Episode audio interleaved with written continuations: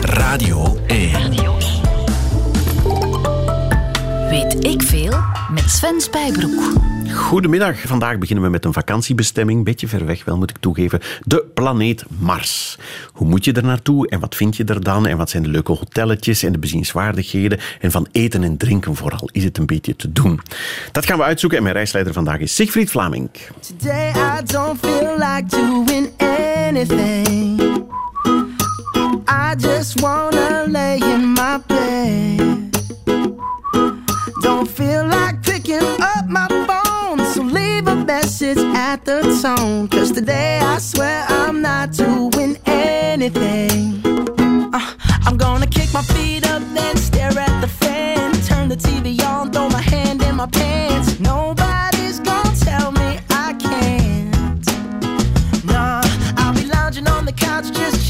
my snuggie. Click to MTV so they can teach me how to Dougie. Cause in my castle,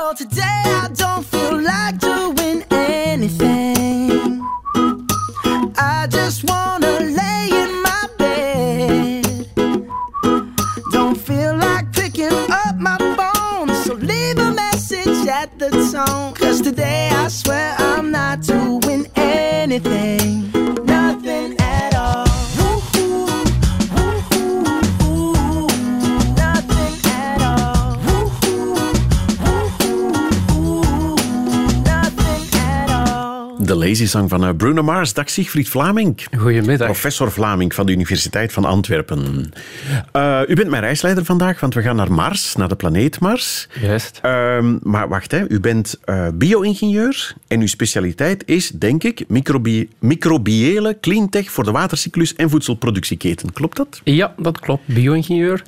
Dus eigenlijk ingenieur van de levende materie. Ja. En dan microbiële cleantech is duurzame technologie om water te zuiveren, drinkwater te maken of voedsel te produceren. Ja, dus er is mij opgedragen op voorhand, als je wil weten hoe je met een raket naar Mars moet geraken, dan moet je dat niet aan professor Vlaming vragen, want u weet daar niks van.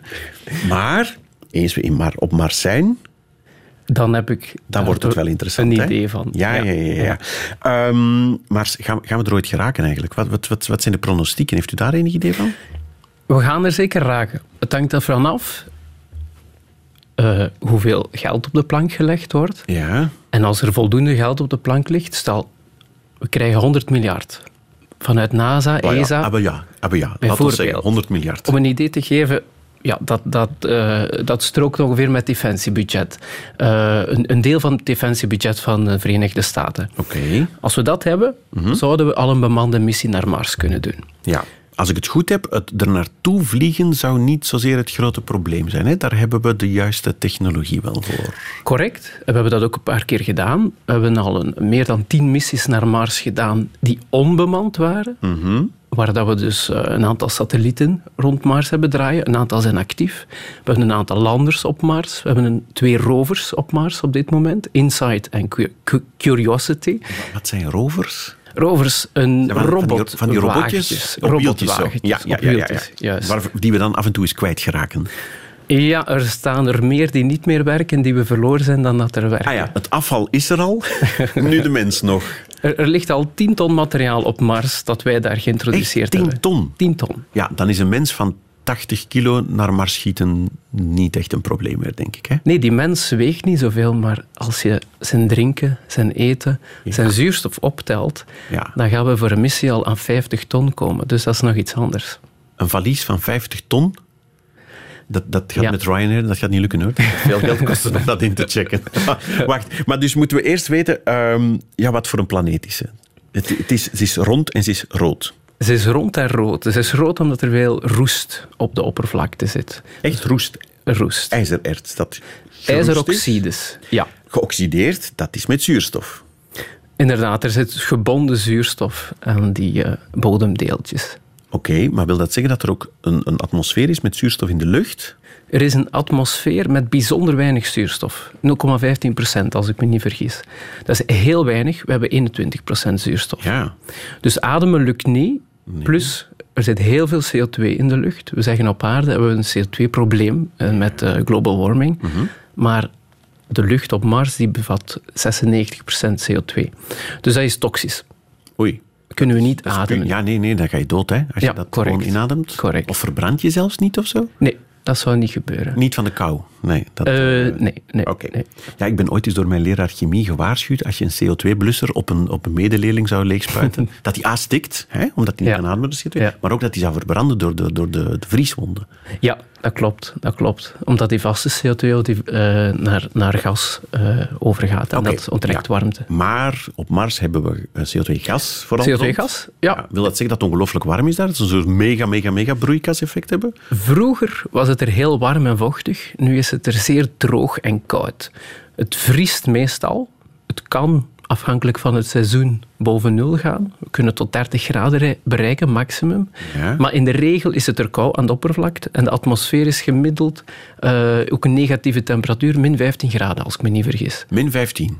Ja. Sava nog. Daar kan je nog met twee dikke truien je enigszins tegen wapenen. Ja, ja, ja. Nu, u zei seizoenen, hè? Zijn er seizoenen op Mars? Er zijn seizoenen. Want de Mars, Mars is net als de aarde een beetje gekanteld. 25 graden ongeveer. Ja. Waardoor dat hij, als hij in orbit gaat, op sommige momenten het zuidelijke halfrond veel meer zon krijgt. Wacht, in orbit gaat, is dat rond de zon draait? Correct, rond de zon. Ja. En draait die rond zijn eigen as ook nog eens? Die draait ook rond zijn eigen as. Dus je hebt dag en nacht ook op Mars. We hebben dag en nacht op Mars. Die duurt een klein beetje langer dan de aardse dag en nacht. Ah, ja. 40 minuutjes langer. De, wat, de dag of de nacht? Of allebei? Die rotatie, dat ding draait gewoon de volledige trager. dag Ja, ja, plus voilà. nacht is Ja, 40 een dag duurt daar 24 uur en, en langer. oneffen. 40 minuten, Ja. voilà. Ja. Oké. En de seizoenen, heb je, heb je lente en herfst en, en Correct. Je hebt, je hebt vier seizoenen. Nu, je ziet dat niet aan de bladeren eh, die vallen of eh, erbij komen, Ja, want nee. er, zijn, er, is geen, er zijn geen alleen, planten. maar, alleen maar roeste stenen eigenlijk. Voilà. Eh, maar dus de temperaturen, je ziet dat aan de temperaturen, je ziet dat aan bepaalde stormen die er kunnen zijn. Ehm, dus we hebben daar gewoon seizoenen die dubbel zo lang duren als op aarde. Dubbel zo lang.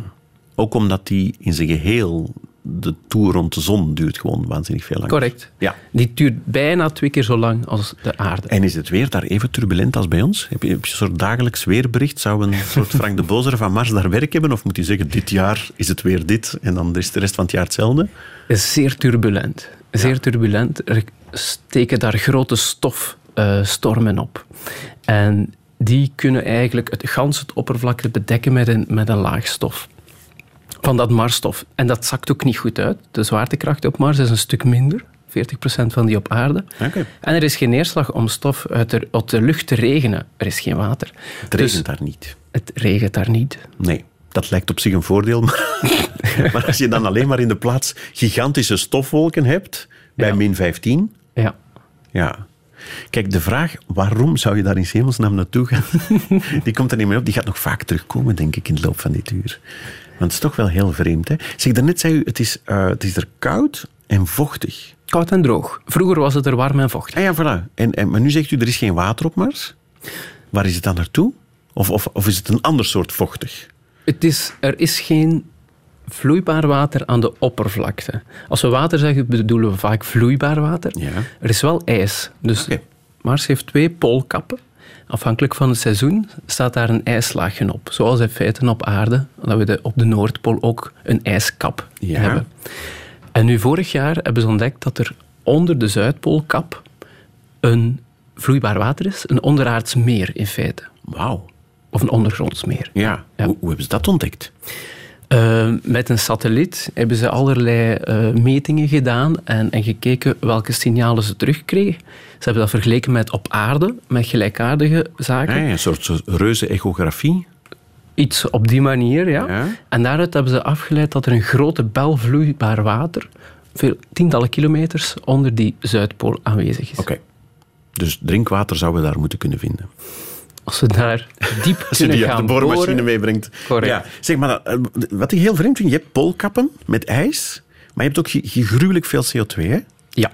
Waarom is er dan op Mars geen soort, soort broeikaseffect, waardoor dat allemaal smelt? Goeie vraag. Dank u. Wat is het antwoord? De lucht is bijzonder ijl op Mars. Dat wil zeggen dat er amper gasdeeltjes zijn. Die is honderd keer minder dicht dan op aarde. Dus je, je hebt daar geen luchtdruk. Wij zouden in feite, het is een quasi-vacuüm. Ehm, en doordat dat zo ijl is, gaat, gaat die deeltjes CO2 zich heel sterk uitverdunnen, waardoor dat die veel minder een opwarmend effect creëren. Ah ja, oké. En we zitten verder van de zon. Ja. We hebben eerst, we hebben niet eerst de aarde, maar we aarde. En dan komt Mars, dus de vierde planeet van de zon. Ja. En dus die, de, de energie van de zon is al een stukje lager. Ja, oké. En geen luchtdruk? En, en geen, Geen luchtdruk. Ja, dus als je daar naartoe gaat, dan, dan ontplof je eigenlijk. Moeten Want we, wij worden hier, ons lichaam wordt bij elkaar gedrukt, is speciaal gemaakt Ja, om bij correct. deze luchtdruk te overleven. Correct, correct. Dus we moeten drukpakken aan hebben. We moeten onze habitat daar onder druk zetten. Ja, dus je moet echt in zo'n ruimtepak naar Ja. ginder. Ja. Oké. Radio 1. Weet ik veel?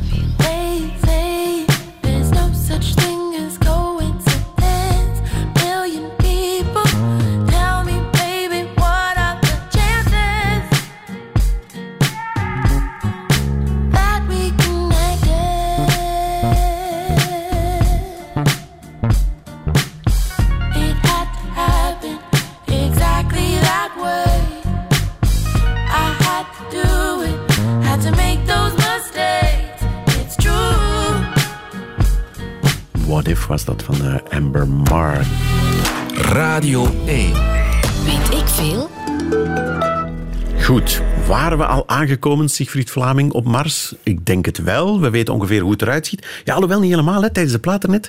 Een echte professor rekent nog altijd eens na wat hij gezegd heeft. Ja, fact-check. Ah, voilà, en kwam tot de conclusie dat het niet helemaal juist was. De temperatuur of zo, hè? Wou u nog... Ja, het is heel wat kouder in de atmosfeer op Mars. Min 63 graden.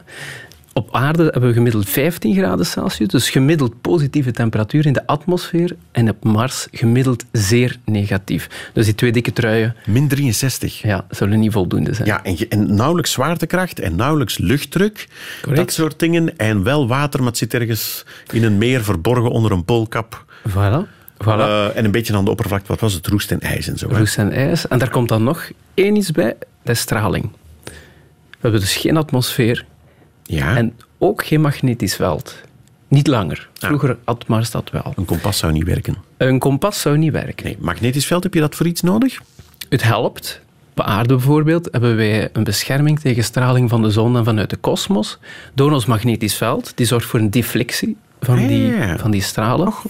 en door die atmosfeer die bij ons dik is en heel wat afhangt. Dus op Mars heb je heel wat straling. Ja, oké. En inderdaad, er is zoiets als achtergrondstraling, heet dat zeker? Hè? Een soort Ja. radioactieve straling die sowieso in de ruimte rondhangt. Correct? Ja. En wij zijn er redelijk goed tegen beschermd. Ja. Maar ja. in Mars krijg je dat gewoon... Dat krijg je Word je gemicrogolfd. Eh, op, op, je zou het zo kunnen zeggen, er, er zijn metingen die zeggen dat het overeenkomt met om de vijf à zes dagen een CT-scan ondergaan. Ja, dat is niet gezond. Hè? Dat is niet gezond, dat is vrij veel. Dat kan leiden tot, eh, tot, tot ongezonde effecten. Ja. Denk maar aan kanker en zo verder. Precies, dus je moet een soort lodenpak hebben.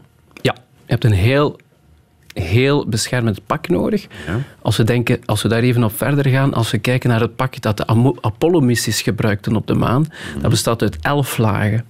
En een aantal van die materialen in die lagen gaan heel sterk tegen die straling gaan beschermen. Ja, maar dat is niet zo erg, eh, een zwaar pak, want er is weinig zwaartekracht, dus je wordt vanzelf weer een beetje lichter Dat helpt. als je daar rondloopt. Oké, wat heb je als mens nodig eh, om te overleven? Lucht, om te ademen. Adembare atmosfeer, ja. Water, denk ik. Water, om te drinken. En, en iets, iets om te eten zo. Ja, ja, Dat ja, waren toch ook wel goed, hè? juist. En dan komen we bij u terecht, hè? Want, u- want u bent bio-ingenieur. Correct. Is dat iets waar u mee bezig bent? Aan de universiteit in Antwerpen? Van Ja, in Antwerpen Welke groenten zullen we kweken op Mars? Ehm, om, ik, ik doe de microbiële cleantech. Dus dat, dat wil zeggen, welke bacteriën zullen we eten? En hoe gaan we de, de meststoffen maken om planten te groeien, om gewassen te groeien? U doet de stap voor de planten, zeg maar. Ja, ja. Ja, je hebt... Omdat hier op aarde kunnen we zeggen, goed, fosfor, we gaan naar Marokko of we gaan naar China, naar de mijnen, we gaan daar meststoffen gaan ontginnen en dan kunnen we dan hier op ons veld brengen om daar eh, granen en zo Ja. verder mee te Ah kweken. ja, het is een stap voor de plant. De plant naar ginder brengen, Allah. Hè? Ja, we kunnen een nog. zaadje naar daar brengen. Ja, en je hebt daar ook zuurstof en licht heb je ook, denk ik. Eh, licht, maar we zullen elektrisch wat bijstoppen. Ja, maar die plant heeft ook... wa- Wat heeft die dan nodig om te overleven eigenlijk? Die heeft ook heel veel water nodig. Ja. Dus de planten geen water geven, komt ook niet goed. Dus vrij veel water. En dan meststoffen. Die, die moet die eiwitten, dat die, waar, daarom eten we die planten, omdat die vol eiwitten zitten, die energie brengen, bouwstoffen. Die moet die uit die meststoffen halen. En dat is bijvoorbeeld stikstof en fosfor. Oké, dus we hebben stikstof en fosfor nodig op Mars. Correct. Is dat daar ook in grote hoeveelheden voorradig? Stikstof is een aantal jaar terug gevonden als nitraat in de bodem. Lage gehaltes, tot 1%. Dus dat zou eventueel ter plaatse ontgonnen kunnen worden. Eventueel. Maar iets wat veel makkelijker is, is het feit dat wij elke dag stikstof uitscheiden. Ja, want maar wacht, wij ademen stikstof in. Hè? Niet via de lucht, want dat zit hier, hier zit dat in de lucht, hè, toch? Ja, ja, ja. Stikstof? En We ademen ja, dat in via de lucht, maar we ademen die ook gewoon terug uit. Dat is stikstofgas. Voilà, ja, oké. Maar wij eten eiwitten in onze voeding en Ja. die gaan, daaruit gaan we dan de stikstof uitscheiden via de urine voornamelijk. Dus onze urine is een heel goede meststof. Oké. Ja, ja, ja. Dus de, de stikstof die je inademt, die gaat via je urine voor een groot stuk er terug uit. Nee, de stikstof die we opeten via onze voeding. Oké, van die groenten. Ja, correct. Ja. Correct. Dus in je pipi zit stikstof. Heel veel. Ja. Oké, dus dat heb je nodig. Dus ik Ja. voel, ik voel Ja. het al. U gaat zeggen, ja jongens, astronauten, plas maar in een potje, we gaan dat bijhouden. Correct, correct. Ja. En dus we moeten circulair gaan worden. We gaan onze eigen afvalstoffen gebruiken als nieuwe grondstoffen. En dat idee is nog zo gek niet, want nu op ISS gebeurt dat eigenlijk ook. Dus de astronauten doen, en dat is dan op het vlak van water, nog niet op het vlak van meststoffen, maar het afvalwater, onder andere in die urine, wordt opgezuiverd en dan gaan ze het teruggebruiken als verstwater. Ja. De astronaut Frank de Winne die zegt bijvoorbeeld, als een soort van boetade, elke dag drink ik dezelfde koffie, omdat dat water letterlijk door die cyclus gaat. Ja, omdat elke dag drink ik mijn eigen pis niet zo... Enfin, dat klinkt niet zo geweldig, maar dat is het wel, hè? Ja, Want ik heb dat ooit, eens ook in een interview gelezen en gedacht, ja, ja, dan moet je zo lang studeren en zoveel moeite doen om astronaut te worden, mag je daar in een hokje eigen pis gaan opdrinken. Maar dus, het, enfin, ja, dat is niet helemaal waar, want het water gaat eruit. Ja. Dat gebruik je terug. Het water gebruiken En die afvalstoffen in TSS zijn ze daar niks mee, denk ik? Of hebben ze daar ook plantjes staan die ze... Nee, ze hebben geen planten. Eh, het- ik noem dat een beetje het Bofrost-model. Dus ze hebben een catalogus, ze bestellen voeding, dat wordt aangeleverd in conserve, vereenvoudigd gesteld. Ja. Ze hebben geen keuken, ze trekken dat open en ze eten uit een pakje. Het afval wordt verzameld en dat gaat terug met een cargo en dat brandt op in de atmosfeer. Als een soort verbrandingsinstallatie. Dus een heel lineair model. Voedsel wordt aangeleverd, Ja. verbruikt, afval wordt verbrand. ja. Is dat iets wat we in Mars ook zouden kunnen doen? Gewoon gigantische cargo's conserveblikken naar ginder sturen? Helaas niet. Hebben we, niet. hebben we hoe lang zijn we onderweg eigenlijk naar Mars? We hebben het er nog niet over gehad. Nee? Ehm, rekenen op ongeveer negen maanden. Tussen de vijf, vijf en de tien, maar 7 à 9 kunnen zeggen. Het, het hangt er heel sterk van af. Die, die kringloop van die beide planeten, dat is niet 100% hetzelfde altijd. Eh, plus, als je heel veel brandstof kunt spenderen, raak je er vlugger. Ja. Eh, maar, dus we hebben negen maanden onderweg. In Eco-Drive duurt het iets langer. Iets langer. Dan gaan Ja. we naar, naar, eh, ja, ja, naar de 10, 11 op. Maar de- het bijzondere zit hem eigenlijk dat er maar om de twee jaar en twee maanden, om de 26 maanden, een, laten we zeggen, window of opportunity is. Want dan staan de planeten in een goede relatieve positie, de conjunctie. Ik neem aan, dicht tegen elkaar dan. Dat, Dicht ze, tegen dat ze soms elkaar. verder van elkaar staan, Ja, soms dicht. ja. En één keer om de twee jaar en hoeveel? Twee jaar en twee maanden. Staan ze redelijk dicht bij elkaar? Ja. En kan je nog redelijk rendabel Ja, ja, een grote vrachtwagen... Ja, dus dan moet je negen maanden op voorhand voorzien dat ze dicht gaan staan, vertrekken. En dan Ik vind het nu al moeilijk om te bedenken wat ik morgen ga eten. Dat staan over een jaar. Ja. Maar moeten we bijrekenen dat de kost van te lanceren, voedsel te lanceren, heel hoog is. We rekenen op een aantal 10.000 euro's per kilogram. Als we dan denken aan die 50 ton.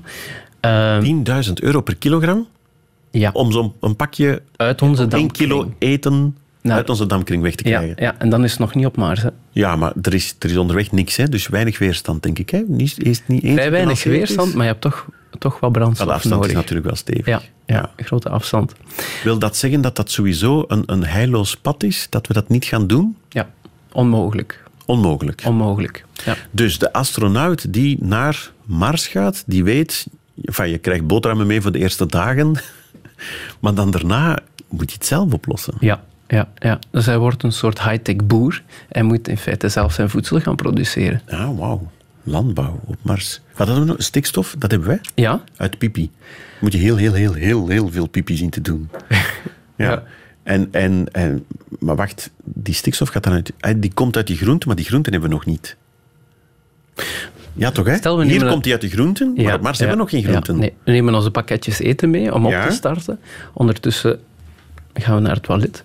En met die materialen starten Kan je we op. dan... Je kan natuurlijk ook een zak st- met stof meenemen om je systeem op te starten. Dat zou ik precies wel doen. Ja.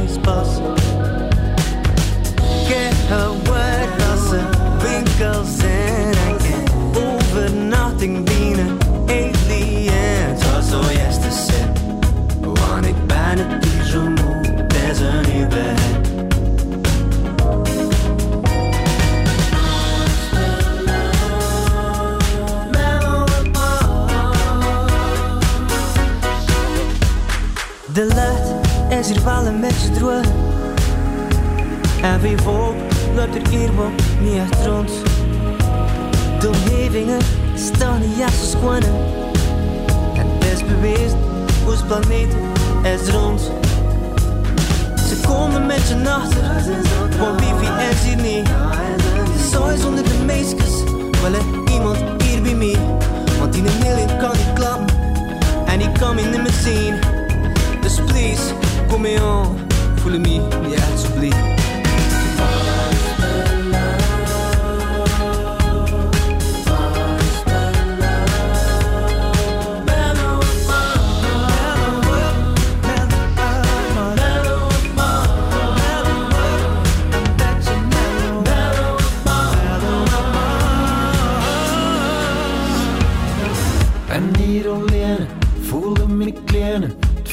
hier en dat ik verdwenen, is dat ik het menen.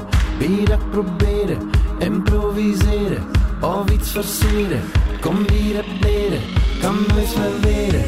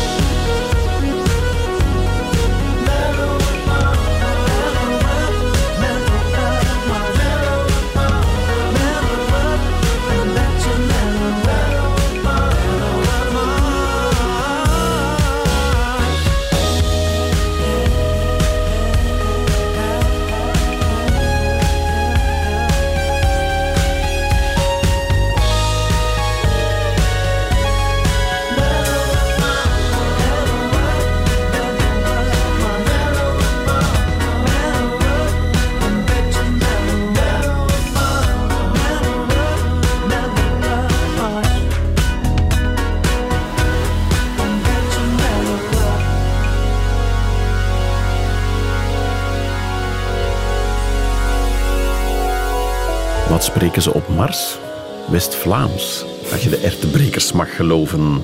Siegfried Vlaming, eh, we zijn op Mars ondertussen.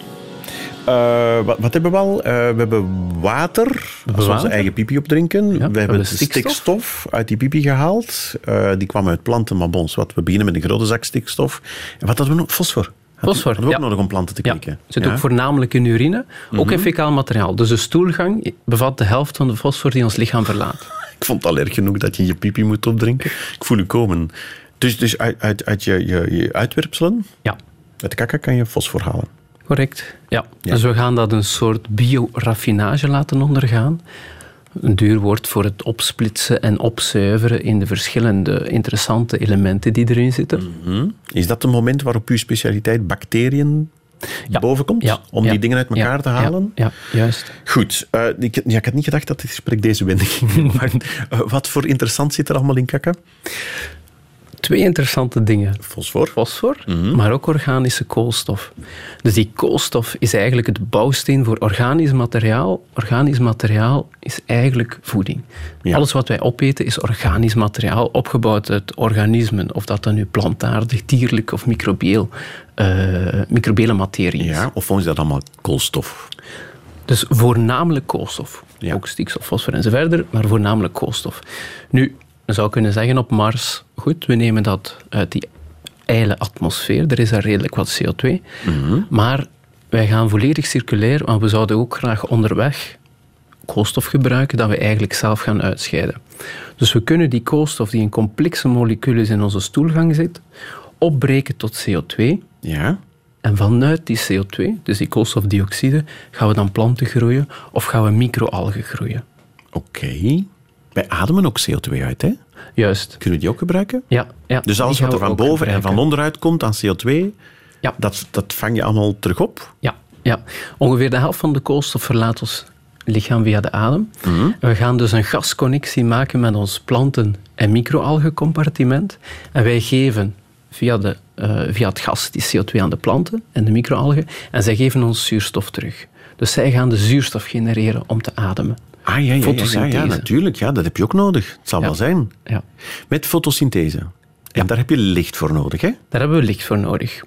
Kunnen we een stukje uit de zon halen, kunnen we ook energetisch op gaan wekken met zonnepanelen en dan eh, via elektriciteit en lid lichten. Dus een efficiënte manier om, om eh, verlichting Ah ja, te gaan je doet voorzien. aan de buitenkant van je raket zonnepanelen, daar maak je elektriciteit mee, daar doe je licht mee branden en dan binnen in de raket kan je planten kweken. ja, ja. Of andere energiebronnen dat we Of, of meenemen. wat is het? Microalgen, zei u? Microalgen, correct. Zijn dat dieren of dat zijn planten? Dat zijn microben. Wat? Ah, microben. Ja, Zo. ja microben. Nog dier, nog Wat is dat? Dat is zoiets daartussen, hè? Ja. Eh, niet echt ertussen. Want het klinkt alg. Een alg is toch een plant, hè? Een... Of is nee, dat- het is geen plant. Taxonomisch zijn het geen planten. Echt? Het is iets heel speciaal. Eh, dus microalgen zijn microscopische algen, die zijn eencelligen. Sommige ervan zijn bacteriën, zoals de cyanobacteriën, spirulina. Die kun je in de, in de biowinkel kopen als een poeier. Andere zijn eh, grotere zaken. Denken we aan de zeewieren, dat zijn ook algen. Maar dat zijn eh, assemblages van eencelligen, dus dat is een meercellig type. Maar we denken niet Echt? aan zeewieren, we denken aan, aan die microalgen, aan die spirulina bijvoorbeeld. Wacht maar, professor, nu ben ik toch wel even gefascineerd. Als ik, als ik binnenkort ga pootje baden in de zee en ik Ja. kom zeewier tegen, Ja, dat ziet er ongelooflijk plantig uit. ja. En nu zegt u, nee, nee, dat is eigenlijk een, een, een soort appartementsblok van eencelligen die aan elkaar hangen? Of, of hoe, hoe moet ik het mij voorstellen? Zeer vereenvoudigd zou je, zou je zoiets kunnen zeggen. Het is geen plant, het heeft geen wortelstructuur, het heeft niet die bladstructuur. Nee. Het is een totaal ander, eh, ehm, andere divisie binnen, alle, binnen het leven, de, de Tree of Life. Ja, maar je kan het wel opeten. Enfin, kindjes die zitten te luisteren, niet doen hè, als je het op het strand tegenkomt. Als, als, als je sushi eet, is die buitenrol ook Ah, no- die zeewier. dat is zeewier. Ja, Ja. dat is lekker. Ah, maar als je sushi krijgt op Mars, dan ben ik weer wel geïnteresseerd. De- Is er zalm op Mars? Ehm, ik, ik moet u teleurstellen. De ontwikkelingen van ESA en van, van vele andere eh, agentschappen, die zijn eerder veganistisch. Oké, ça va. We, kunnen, we gaan dus geen dieren gaan produceren, dat is niet efficiënt. Je doet daar al die moeite om je, je eiwitten te produceren. Als je die dan aan de dieren geeft, gaan die zeer weinig efficiënt hun voeder omzetten in dierlijk eiwit. Ja. En dan verliezen we eigenlijk al onze hulpbronnen. Dat is een van de grote argumenten pro-veganisme. Hè? Dat, dat, eh, je kan beter gewoon planten eten dan de planten Ja. aan de dieren te geven, want tegen dat er een biefstuk van komt Ja. en dat eiwit terugkomt, ben je ongelooflijk veel Voilà. tijd en energie en water en wat dan ook kwijt. Dan kun je met de helft van de hulpbronnen eigenlijk aan de slag. In plaats als je dat dierlijke materiaal uitsluit. Ja, dus wat hadden we? We hebben, we hebben zuurstof en die komt van die planten die we nog niet hebben. Dus in het begin moet je allicht een containertje zuurstof meenemen. Juist, een grote we hebben container. fosfor uit de kaka, we hebben, eh, wat is het, nitraat, stikstof, Stikstof. uit pipi. Ja. Je doet dat allemaal in een bak. Heb je potgrond nodig en, en zaad en planten? Of? We, dat is weerom een goede vraag. Ehm, we gaan niet de Marsbodem gebruiken. We denken aan hydroponische systemen. Hydroponisch? Ja, dus die planten zullen met hun wortels in een vloeistof hangen. Dus we nemen een soort van substraat mee, iets dat die planten mechanisch vasthoudt. Ja. En die hangen dan met hun wortels in, die, in dat medium, in die oplossing waar dat die eh, meststoffen in zitten. Oké, Dus in een denken we water zo. zo. Een soort van bakje water. Ja, op, op dit moment in Weer op zo'n sponsje, zoals de tuinkers en zo tegenwoordig. Of wat is het, op een stukje watten? Leer je dat als ja, kind? Ja, ja, ja zoiets. Zoiets, zoiets. En, en de manier dat wij nu tomaten maken eh, of, of kweken in Vlaanderen in van die grote serres is ook typisch zo. Dat zit in grote groeisubstraten Ja. en, en daar wordt dan een wateroplossing Om de eenvoudige reden dat je geen bodem hebt. Kinder. Je hebt er wel bodem, maar, Maar ja, eigenlijk... dat, dat roestijzer van u daarvan. dat, net. dat roestijzer. Ja. Misschien hebt u The Martian gezien met Matt Damon. Ah, wel, ik had hem moeten kijken hè, als voorbereiding voor deze film. Ik dacht, het zal toch allemaal niet waar zijn. Nee, zeg eens. Die gebruikt effectief de bodem daar. Het is nog de vraag, misschien is die wel bruikbaar. Maar wat ons drijft is, is niet enkel efficiëntie, maar ook eh, intensificatie. We moeten alles zo compact mogelijk doen, op zo weinig mogelijk oppervlakte. Want iedere vierkante meter die we gaan benutten, moeten we onder druk zetten, moeten we beschermen tegen de straling, moeten we zorgen voor de goede atmosfeer. Ah ja, ja die, die, die hele serre moet in een soort Voilà. reuzenruimtepak. Ja, ja, correct, correct. En daarom gaan we zorgen dat we alles zeer goed kunnen stapelen naar een soort van verticale boerderij gaan met verschillende groeilagen. En daarom doen we dat niet met bodem. Ja, en hoe minder lucht daartussen zit, hoe liever eigenlijk. Ja, ja, ja. Had u nu tomaten gezegd? Is dat bij wijze van vergelijking of voorbeeld? Of zou ik op tomaten kunnen kweken op Mars? Marstomaten, eh, die, komen er, die komen er wellicht, want een deel van het onderzoek binnen de Europese ruimtevaart eh, focust zich onder andere op tomaten. Maar we denken ook aan, aan soja, aan eh, sla, aan rode biet, aan, aan tarwe, aan heel wat gewassen die ons voldoende calorieën en bouw, bouwstoffen voor ons lichaam kunnen geven. qua, qua menukaart. Je doet toch al een paar dingen. Het is niet alle dagen een tomaat. Nee, maar dat is, dat is een goed punt, want om de moraal goed te houden is een zekere variatie in de voeding heel belangrijk. En hoe meer variatie je in de voeding wil, hoe groter eigenlijk de ruimte dat je nodig hebt. Het is waar, want als je, als je naar Mars reist, hoe lang waren we onderweg? Negen maanden? Negen maanden. Maar, maar je moet twee jaar wachten voor je, twee jaar en twee maanden voor je... Eh, voor om het terug te gaan, komen? maar als, je- als we dan, natuurlijk, als je daar bent, moet je rekening houden met die relatieve posities. Maar een ruimtereis heen en terug en drie maanden ter plaatse Ja. Is dan ongeveer twee, en- twee jaar en een half. Een Ja, kleine voilà. drie jaar. Dus als je dan drie jaar hetzelfde moet eten, dan word je echt knettergek. Ik vermoed van wel. Moet je proberen om zoveel mogelijk Ja. variatie te hebben. Wat is het lekkerste wat we op Mars zouden kunnen kweken? Eh, Chocoladetaart, zou dat lukken op Mars? ik zou die cacao al meenemen dan. Het lijkt het gemakkelijkste. Ja, oké. ja. Weet ik veel?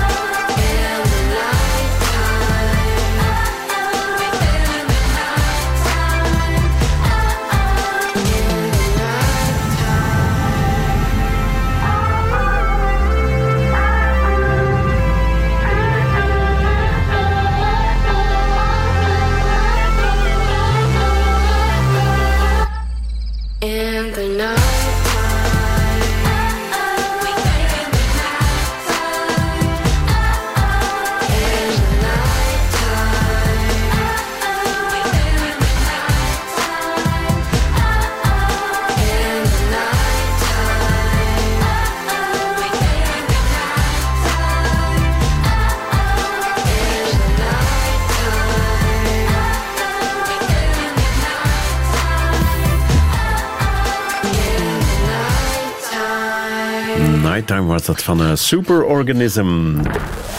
Weet ik veel? Professor Siegfried Vlaming, bio-ingenieur van de Universiteit in Antwerpen. We zijn op Mars. In, eh, in theorie hebben we alles wat we moeten hebben. Aan bescherming, aan water en eten en planten. Het zou moeten lukken. Maar lukt het ook?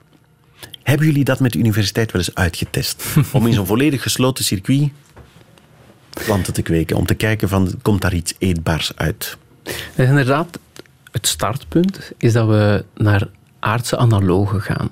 Aardse analogen om die kringloop op zo'n kleine ruimte te gaan sluiten. Aardse analogen, is dat wetenschaps voor we doen alsof op de aarde? Ja. Want het gaat niet, ja, je, hebt niet, je hebt andere zwaartekracht hè, bijvoorbeeld. Ja, en je hebt andere ja, druk. En, en Dus, dus we vereenvoudigen dat de zwaartekracht nemen we niet in rekening ehm, en de straling nemen we niet in rekening. Dus we zitten hier nog altijd beschermd op aarde. Ja. En daar gaan we toch een systeem trachten te sluiten. En nu zijn er in het verleden een aantal van die systemen gebouwd. De Russen hebben altijd gepioneerd. U weet, in het verleden de ruimtevaart en de reis naar de moon is geen reis naar Mars geweest, maar die kan er nog komen. Maar dat was ook een, een politiek gegeven, de Russen tegen de Amerikanen. En de Russen hebben heel wat eh, zaken uitgetest en dat heet BIOS 3. Nu, de Amerikanen, NASA is ook gekomen met een systeem waarin ze een loop trachten te sluiten en een aantal mensen onder die omstandigheden, een crew daarheen zenden voor een aantal maanden. ja. Is, is dat het beroemde Biosfeer 2? Dat is Dat niet in de tijd de, de 2, krant heeft gehaald hier? maar dat, dat is een heel goed voorbeeld ook, maar dat is privé gefinancierd, eh, Biosfeer 2. Ja. En daar hebben we wel het langste experiment, toch zover ik weet, eh, van, van opsluiting van mensen die volledig of zo goed mogelijk circulair moesten gaan werken. En dat was bijna twee jaar, de eerste Biosfeer 2-missie, waar eh, ehm, acht mensen, als ik me niet vergis, opgesloten zaten. Ja. Of ko- eh, de Nee, keuze- opgesloten, keuze- zeg het maar. Ja, op, Eh, op internaat.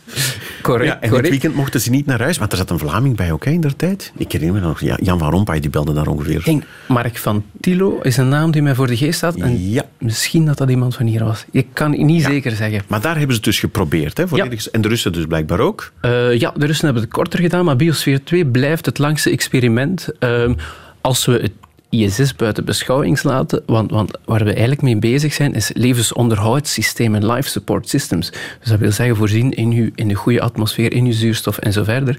Het ISS ondertussen, sinds ongeveer 2000, is dat permanent bewoond, het internationaal ruimtestation. Is dat ook in een gesloten circuit of wordt er af en toe nog een eh, vrachtwagen naartoe gestuurd? Het is niet gesloten, maar qua test voor, voor zwaartekracht en straling kan dat wel al tellen. En als we dan kijken ook naar die testen, en op dit moment de astronaut die het langst in de ruimte is geweest, dat benadert de twee jaar. Heeft dat niet in één trip gedaan, heeft dat in vijf trips gedaan. Het is Ja. een, een cosmonaut, een Rus. Eh, maar dat zou al kunnen benaderen wat een trip naar Mars heen en, heen en terug eh, betekent. En, hoe ziet die mens eruit? Heeft hij nog een skelet en zo? Want krijg je dat ook niet? Botontkalkingen van, van gebrek aan Botontkalking zwaartekracht? krijg je. En dan worden die spieren helemaal slap. Spieratrofie. Dus je moet heel hard trainen, twee uur per dag als je in het ISS woont. Eh, dus dat je eigenlijk op een, op een home trainer Moet je fitnessen om het verval van je spieren... tegen te gaan. Tegen te gaan. Ja, ja. dus dat gaat dan beperkter, eh, dat verval. Ehm, en dan heb je dan natuurlijk nog, eh, je hebt, als je toekomt, wat ruimteziekte-effecten, evenwichtsproblemen. ehm, moet, moet, ons Ah, je wordt evenwichts, zeeziek ook. ja, ons evenwichtsorgaan heeft wat, wat moeite Ja. eh, om zich te vestigen. Rondzweven en zo, daar word je misselijk Ja, van. Dan moet je overgeven. Correct. Dat overgeefsel drijft dan rond in je capsule. Moet je dat weer zien eh, op te vangen. Want je wil het ongetwijfeld gebruiken om planten mee te kweken. Ja, toch? Ja, ik probeer het mij voor te stellen. Het lijkt me echt allemaal verschrikkelijk. Maar goed. Ehm, dus dus, dus, dus, ja, de, ja, dus je gaat als een grote, sterke boer naar Mars. Ja. Binnen het kortste keren val je uit elkaar als je niet de hele dagen fitnest. Veel oefenen, goed beschermen tegen straling. Ja. Ehm, en natuurlijk hebben we dan het effect van die sociale isolatie. En dat is ook bij Biosfeer heel interessant geweest om te zien hoe een groep mensen, hoe acht mensen die twee jaar geïsoleerd zijn van de buitenwereld, uiteraard er is contact, eh, er zijn boodschap, eh, er kunnen berichten Je kan gestuurd skypen worden. en telefoneren. Je kunt skypen, er is contact met Mission Control. Eh, maar je bent op elkaar aangewezen. Ehm, dus dit is een isolatie van je vertrouwde omgeving, van je geliefden. Plus, je zit in een heel beperkte omgeving. De privéruimte is heel beperkt, dus dat kan sociaal, psychologisch wel stress brengen. En bovendien, natuurlijk, je hebt eigenlijk bijna het leven van de ander in handen, want die toestellen dat je mee werkt, die, die zorgen er wel voor dat je kunt ademen, dat je voedsel hebt. Ah ja, ja, als iemand een stommiteit doet of een foutje maakt of te lang in zijn bed blijft dan liggen. kan dat fataal voor vele mensen zijn. Ja, voor iedereen. Dus dat creëert wel stress. Wacht, die Biosfeer 2, dat heeft twee jaar geduurd. Ja. Hebben ze dan gewoon gedacht, oké, we stoppen, het is oké? Of, of is het helemaal mislukt? Hebben ze elkaar vermoord? Of was het eten op? Of, of... Er zijn eh, evenveel mensen uitgekomen als er ingegaan zijn. Dat is al goed, levend? Ehm, levend. Oké. Ehm, nu, het, het, het sluiten van de kringlopen is vrij goed gelukt, hoewel ze problemen hadden met voldoende voedsel te maken, dat er ook naar koolstof, eh, dat, dat, dat het zuurstofniveau ook geleidelijk aan zakte. Ze hebben zuurstof moeten bijsteken in die kassen. Ehm, er, is, er is ook een plaag geweest, dus ze hebben een oogstverliezen gehad omdat er een plaag was.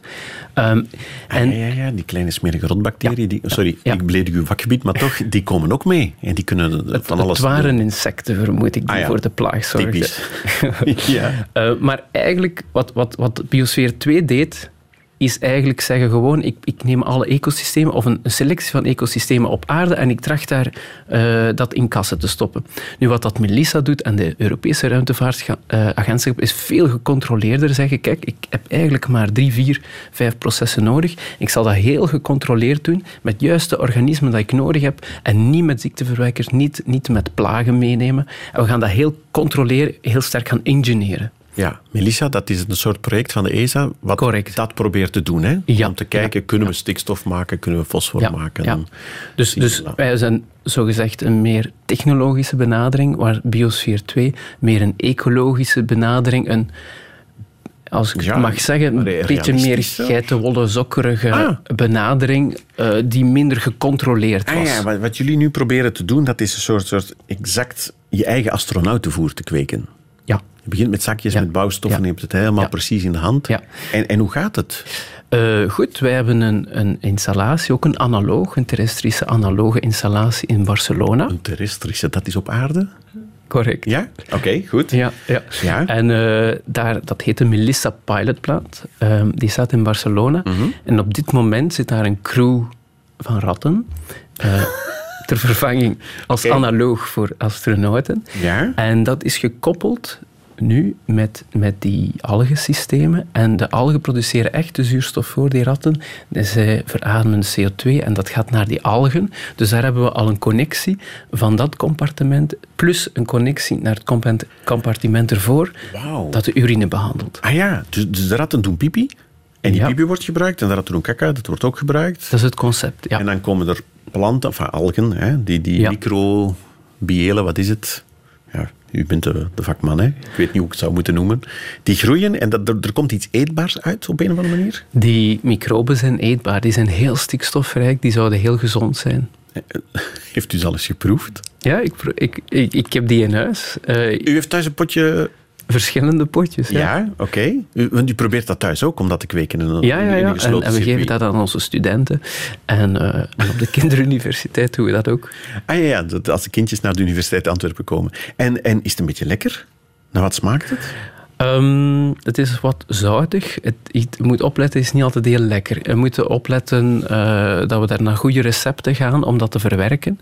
Ehm, maar binnen Melissa bijvoorbeeld hebben we al samengewerkt met chefs, die daar, eh, onder andere sterrenchef uit Frankrijk, Ducasse, die kijkt met Melissa-ingrediënten, zoals die tomaten, zoals die spirulina, welke lekkere gerechten kan ik maken. Ah, maar dat vind ik interessant. Nu wordt het weer wel leuk. Als je dan al die, al die moleculen hebt en, en elementjes en zo, wordt er toch gekeken om er iets eetbaars van te maken. Bent u zelf kandidaat om naar Mars te gaan? Nu weet wat daar te eten is? Ik, ik eh, ga niet mee naar Mars, ik ben geen kandidaat, maar ik zal eh, voor goede support van op de grond zorgen. Ja, toch een beetje zien dat er lekker eten is en zo. Ja. Ik vind het ongelooflijk interessant. Ik ben nog altijd niet overtuigd. Ik ga niet. Ik blijf hier. Ik vind het hier veel lekkerder. Hè?